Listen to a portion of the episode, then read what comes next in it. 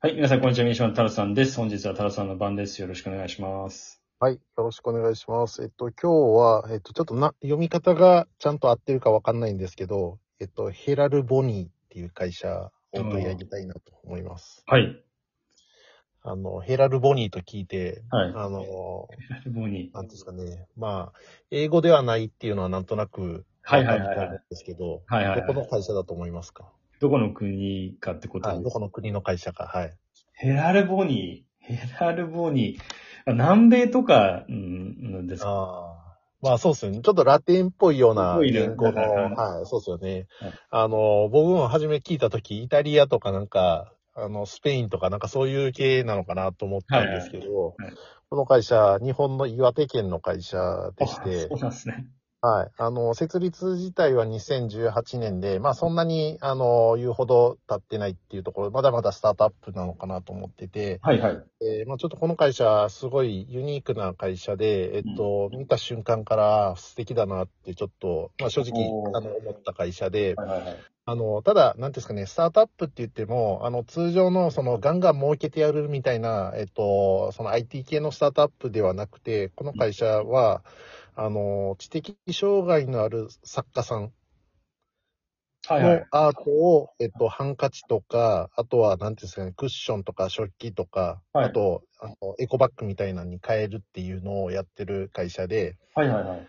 で、えっと、もう普通に、なんていうんですかね、あの、今、丸いとか、そういった百貨店に、はい。あの、なんですかね、ポップアップショップみたいな感じで、あの、並んでたりとかするんですね。あ、そうなんですね。で、実際に、あの、三越の本店で、あの、店舗出してたりとか、あ、あ、店舗出してるんですか？すごいですね。はい。へえ。で、パッと見は正直、あの、エルメスとかそういうところで売ってても全然おかしくないようなスカーフが売ってたりとかするんですね。おーなんでデザイン性がすごくて、はいはいはいはい。あの、今まで、なんていうんですかね、あの思い描いてたような、なんていうんですかね、障害者の方が書いたものだから、えっと、その社会貢献として買おうみたいな形で、えっと、商品を打ち出してるっていうよりか、もう本当にアートとして、えっと、成り立ってるようなものを、えっと、その、作家さんとちゃんとライセンス契約を結んで、はいはいはい。そのライセンスを用いて商品化していくっていうのを、えっと、やってる会社になります。あ、そうなんですね。それははい、すごく面白いというか、その、まあ、はいまさにその、太郎さんが今言ってたように、最初はいわゆるその社会貢献の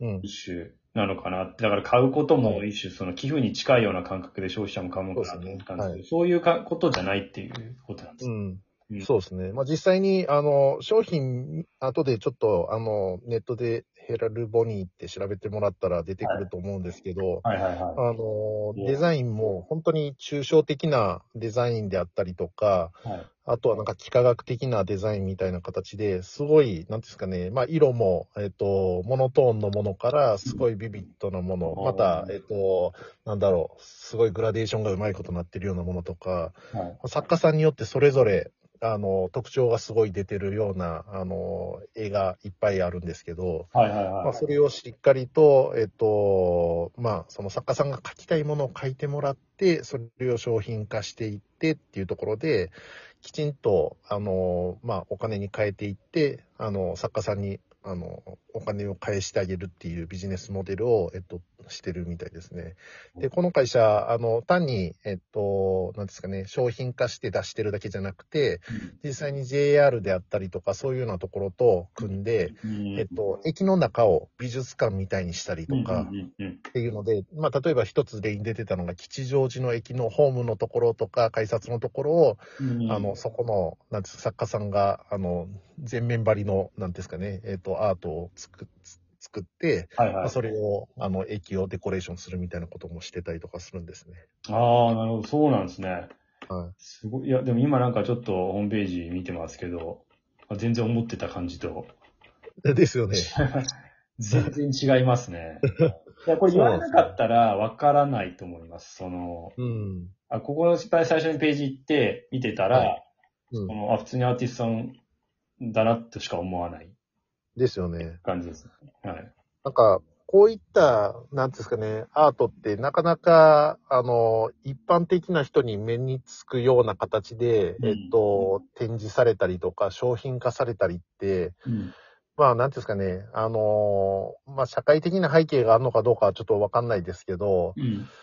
いい絵があってもなかなかやっぱ評価されないっていうのが今まではあったと思うんですけど、こうん。の会社がなんか、あの、すごいなと思ったのは、きちんと、その、障害者文脈じゃなくて、うん。きちんとアート文脈で、うん。えっと、ビジネスをして、しかも企業とも対等に、あのーなんていうんですかね、あの、ビジネスのディールを結んで、えっと、うん。やってるっていうところが、まあ、あの、素敵だなと思ってて、うん。で、実際この、なんですかね、まあなんでこんなビジネスモデルを思いついたんだろうっていうので、そうそうあのー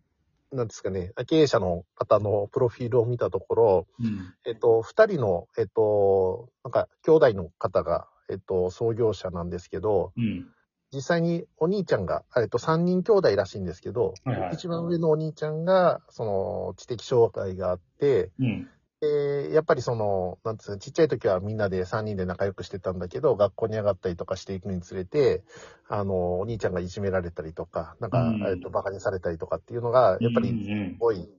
嫌な思いをして。あの、きちんとそこを、なんですかね、まあ、えっと、まあ、お兄ちゃんはお兄ちゃんとして存在感のあるものにしたいっていうところで、まあ、彼らが、まあ、ちょっと起業して、そういった福祉のところにもうちょっと光が当たるようにっていうところで、うん。まあ頑張ってるみたいなんですけど、まあ、しかもその、うんなんですかね、スタートが岩手っていうのもなんかすごいなと思ってて、確かに。そうっすね。まあ、いろんなところで確かになんだ、こう既成概念というのが先入観というか、はいを、うんまあ、覆まあ、そもそもヘラルボニーっていう、そのサウンドが、まさかは日本、まさか岩手っていうところからまってますけど、サプライズがなんか、いろいろあるような感じがします。そうですよね。なんか、東京とかだと結構、なんていうんですかね、まあ、障害者とかの、なんか、あの、作品を展示したりとかって結構まあ、うんあの、公共の場でやってるイメージあるんですけど、うん。あんまり僕、あの、自分自身も奈良出身なんですけど、はいなんか、障害者のアートみたいな形で、昔そういうのはあんま、あの、触れた経験がなくて、うん。なんか都会だからなんかそういったいろんな多様性みたいな形で、うん。あの、アートとして、その、ちょっと、なんですかね、ハンディキャップを持ってる人とか、うん。まあそういった人たちも認めてるっていうのがあるんですけど、うんなんか岩手から出てきたっていうのが、まあなんか、うん、どういう経緯なのかなと思いながら。あそうですよね。はい。気になりますよね、確かに。いや、でもなんか、実際、はい。ミネシマの中、こういう、なんですかね、まあ障害者の、あの、なんですか、アート展とか、なんかそういうのって今まで行ったことあります？障害者のアート展、そもそもアート展自体行ったことないかもしれないぐらいなんで、あまり美術館とか行かないですか？美術館とか行かない方なんですよね。はいそうなんだ。どっちかっていうと、だ伊達政宗展とかそっち側に行っちゃうタイプなんで。そうなんです。そうなんです。歴史系のなんかそういはいうイベントことは行ったりするんですけど、そうはいあとはいあんまり触れたことないです。なんかもちろん超、例えばニューヨーク行ったら、はいこの、何ですか、モマでしたっけとか、はいはい、もう。なんかい、まあそのツアーの一環で行くみたいなのはありますけど、うん。なんか普通に東京にいて、なんはいかその美術展とか行ったことないですね。はいあ、そうなんですね。あはいで逆にそれはそれでなんか僕の中で驚きだったんですけど。そうそう。そうなんですね。はいや、僕は個人的には結構、あの、なん別に、えっ、と、美術が好きとかそういうのではなくて、はいはいなんか、新しい感覚をちょっと知りたいなっていうので、いはい。つも行かないようなところっていうので、あえて美術館とか行ったりとかはい。うするんで、はい。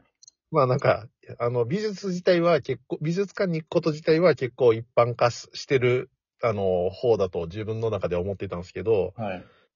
でも、こういったアート、まあ、福祉のアートとかっていうのは、正直、なんだろう、あの、さらっと見て、なんか、あまり、なんですかね、あの、気にも留めてなかったところがあるんで、はいはいはいはい。まあ、こういうのがちゃんとビジネスになってるんだ。まあ、えっと、成り立たせることができるんだっていう驚きもあったんですけど。そうですね。なんか、ディズニーともコラボしたりとかっていうのがは、サイトにも載ってますけど、なんかその入り口として、その本当にそういう障害者の方が描いた絵の、まあ、古典みたいな、古典っていうかそういう絵画展みたいなのに入るっていうのって、まあ、うん、いう入り口よりも、こういう感じで、はい、まあ、ショップがもうすでにあって、いろんな服とか、カバンとか、あの、なんですか、財布とかが、まあ、いろいろあって、それでおしゃれで、で、しかもそのディズニーとコラボしたり、まあ、それが三越だった百貨店の、まあ、中に入ってたりとか言われると、もうなんか全然違った入り口からこう入っていくような、そうすね。感覚になりますし、なんか、いや、これは確かにすごい取り、取り組みというか、ビジネスだなと思いますよね。はい、なんか、こういう、なんですか、起業してる人たちって社会起業家みたいな感じでよく言われるじゃないですか。うん。ただ、社会起業家って僕、正直なところ、なんですかね、あの、NPO とかとあまり変わんないのかなと思ってたんですけど、はいはいはい、しっかりとビジネス考えて成り立たせてるんだっていうところを、ちょっとなんか、あの、今までなんとなく知ってるようで知らなくて、はいはい。でも、なんか、これ調べた後、なんか自分結構浅はかだったなっていうところがあったんで、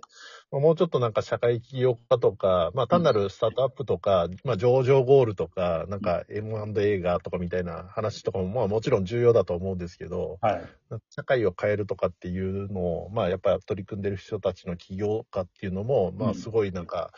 うん、あの、なんですか、ウォッチしていくのに値するもんなんだなっていうのは、なんかちょっと今回取り上げたああ、見方を変えさせられたっていう感じですね。はい、いや、私もちょっと全然知らなかったんで、いや、これは本当めちゃくちゃ面白いなと思うんで、自分自身もちょっとその、そのショップとか、ちょっと行ってみたいなっていうふうに思いますね。うん、はい。ちょっとまたなんかアップデートできればなと思います。そうですね。はい。ぜひお願いします。えー、本日は、えー、ヘラルボニーについてお話しさせていただきました。えー、また次回も聞いていただきますと幸いです。それではまた。